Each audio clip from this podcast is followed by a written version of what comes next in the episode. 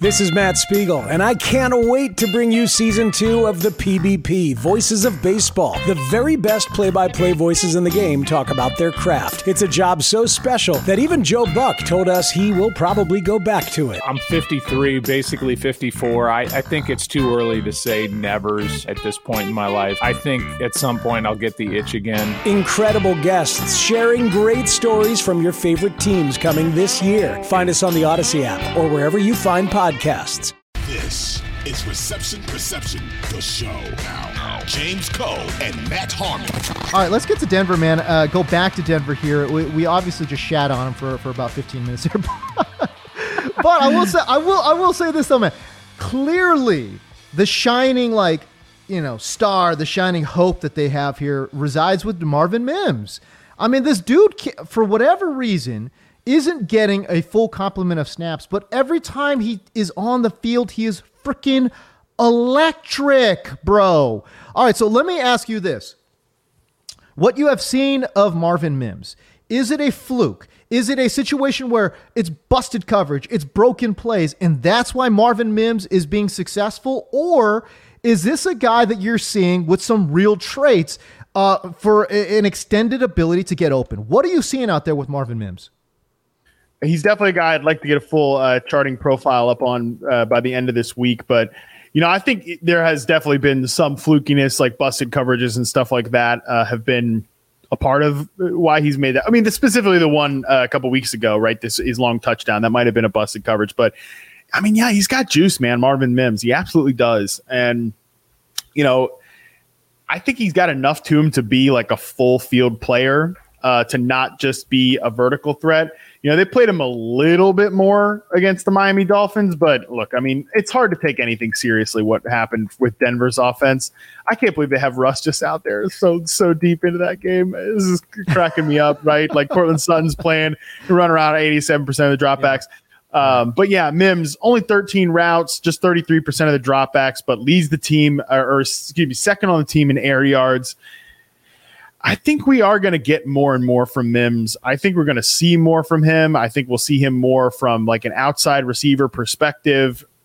I, it just has to be time, you know, like Courtland Sutton's okay. He made a lot of mistakes though yesterday, but he's been probably their most consistent player. Um, not not that saying much, you know, because Jerry Jeudy hasn't been out there. Jerry Jeudy is still Jerry Jeudy. Um, I, I just think they got to get Mims more involved. Um, Marvin Mims right now has run 26 routes. Okay, that's fewer than Javonte Williams. It's fewer than Little Jordan Humphrey. Uh, Brandon Johnson has run 63 routes versus Marvin Mims is 26. Guys, I I understand if you want to play Courtland Sutton and you want to play um and, and you want to get Jerry Jeudy out there, all right, and like you know you want to say, hey, listen, Marvin Mims.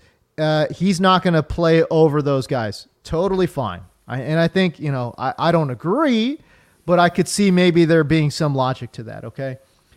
Why on God's green earth are they given more snaps and more routes to Brandon Johnson and Lil Jordan Humphrey? All of those snaps and all of those routes should be going to this guy who's just out there making plays for your team. I mean, he's literally the only guy, Matt, that is giving a spark to this offense whatsoever. The running backs look pretty slow. Like Javonte Williams is still, you know, obviously not yeah. fully 100% back. Um, you know, and, you know, say whatever. Oh, Greg Dulcich, by the way, goes on IR. He's another guy that, you know, gives him a little pop in the offense too. Man, everyone else is just a guy right now. Marvin Mims is that one dude where you're like, yo, every time he touches this ball, something electric could happen. I mean, it's crazy. He's run 26 routes and got nine targets. To me, when you look at that, like you look at the target rate, to me, that tells me a little something about his ability to separate and get open. You know what I mean? 26 uh, routes, nine targets. That's insane. I mean, you, you mentioned the routes run. He he is like behind all those dude in routes run, but he leads the team in receiving yards. right. Exactly. Come on.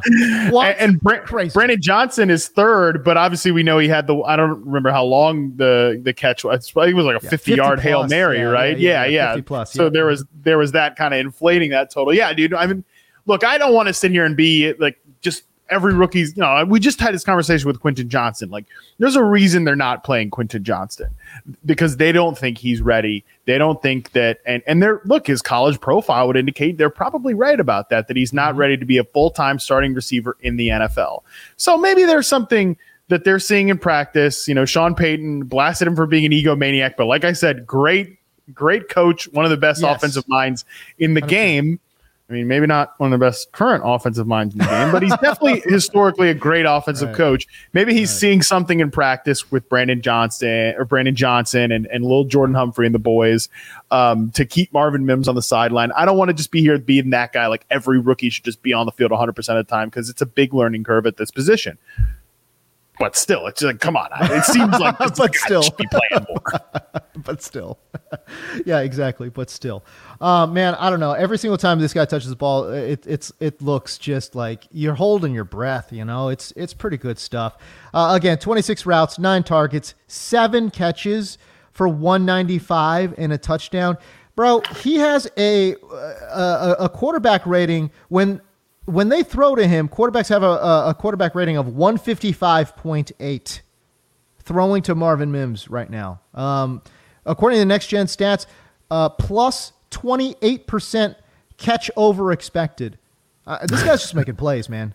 This guy's making plays. Yeah. It- It's just, yo, you got to find a way to get him on the field. It, it's absolutely ridiculous um, that they haven't done that yet. And, and not, and again, to be fair, he is seeing slowly seeing more playing time from week one to week two to week three.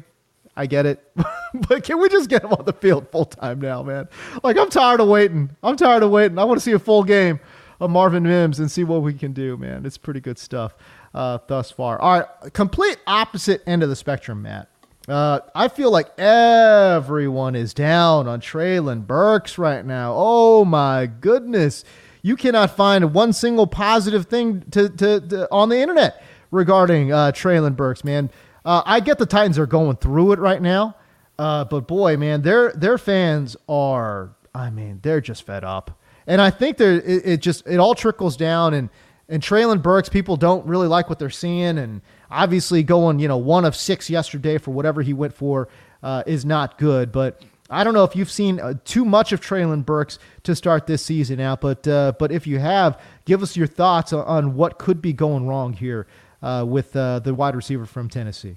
Hey everyone, this is Bret Boone. Would you know it? I've got a podcast going strong in our fourth year. Tune in as I sit down with my friends, some of the biggest names in sports, media, entertainment, for a lot of fun and in depth conversations. As you know, baseball's been my life. It's been in the family for a long time, but it's a lot more than that here. It's sort of like taking a ride in a golf cart around a beautiful track. Join me every week for multiple episodes on the Bret Boone Podcast, available on the Audacy app or wherever you get your podcasts. Well, look, man, I just think he still kind of looks like the player he was as a rookie, which just looks like a guy who's not really comfortable playing outside receiver at this standpoint. At this point, and I think as a rookie, it's like okay, let's let's make the excuse. Let's uh, not even make the excuse. Let's give a justifiable reason why that's the, not the case because he played a totally different position in college, and like that's a whole real, real, real part of his player profile was that he um, that he played this like gadgety role and then they transitioned him to the outside X receiver position for this team. But like here in year two, you'd like to see a little bit better. You know, you definitely like to see more from Treylon Burke so far. And look, I think this is why they signed DeAndre Hopkins because this team, despite the fact that they're probably wrong about this uh, equation, like their offensive line is just at a point where they where they can't compete. But I think they still view themselves as a competitive team. Like every year, Mike Vrabel is the head coach there. They're going to be thinking about how can we win the most games possible this season, right or wrong. Disagree with it all you want. That's the truth. That's what they're going to think. And that's why they signed DeAndre Hopkins because they think that way and they look at it like we are not going to be a good offense with just Treylon Burks and nothing else. You know, like we're not. And, and I think that would have been the case. I mean, there's still not a good offense with DeAndre Hopkins, but you know, according to uh, Fantasy Points data, Hopkins owns like a 36% share of the first read targets right now. Um, and Hopkins is like he's like a game time decision every week. I People know. are barely even sure if he's going to play. But he walks off the bus like getting 10 targets a game basically Yep. because Yep, yep, yep. like that's just where we're at with DeAndre Hopkins. Like he's that type of guy, and just Treylon Burks just hasn't been that type of guy. Like I'd be and look, some of this is like I was down on Treylon Burks coming into the league uh, from like a ceiling perspective. I didn't view him as high as other people did. Um, like I didn't think he was anywhere close to the class of player that like. Garrett Wilson or Chris Olave or I mean hell even Drake London you know I mean I like Jahan Dotson and you know better than than Treylon Right. Burks um, you know, Jahan Dotson had a great like statistical season, but that's not really his fault. Um, like just Burks at this point, he's still like trying to figure out how to consistently win as an outside receiver. Um, you know, he lost time in training camp through another injury, despite the fact he seemed like he was having a good off season. But like he can do some things well. He can run crossing routes. He can run go routes. But when you're like a limited application player in an offense that has a funnel target in DeAndre Hopkins, um, and then not a you know in a pass protection problem and shaky quarterback play, it's going to be tough for you to be a productive player as if you're a limited application guy.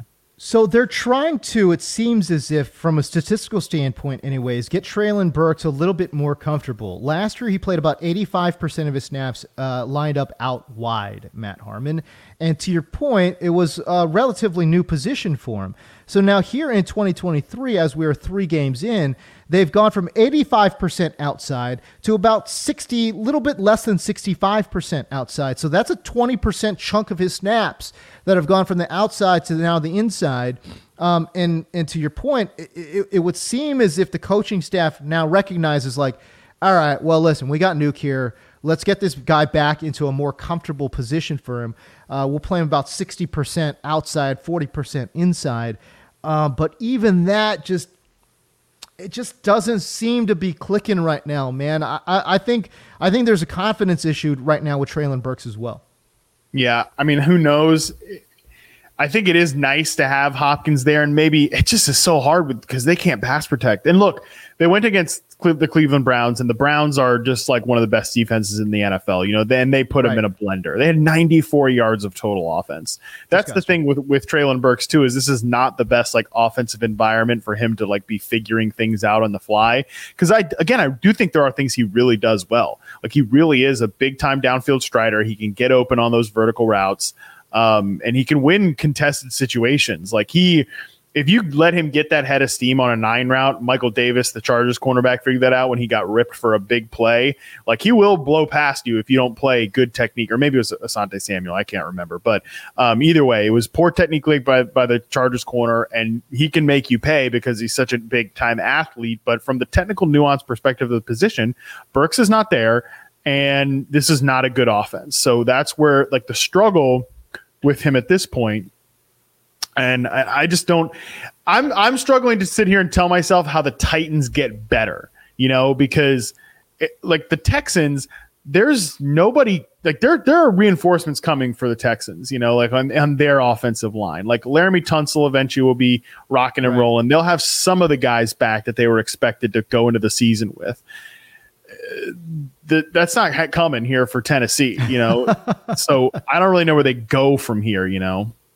Treylon Burks, uh, 13 targets, only six grabs for 99 yards on the season.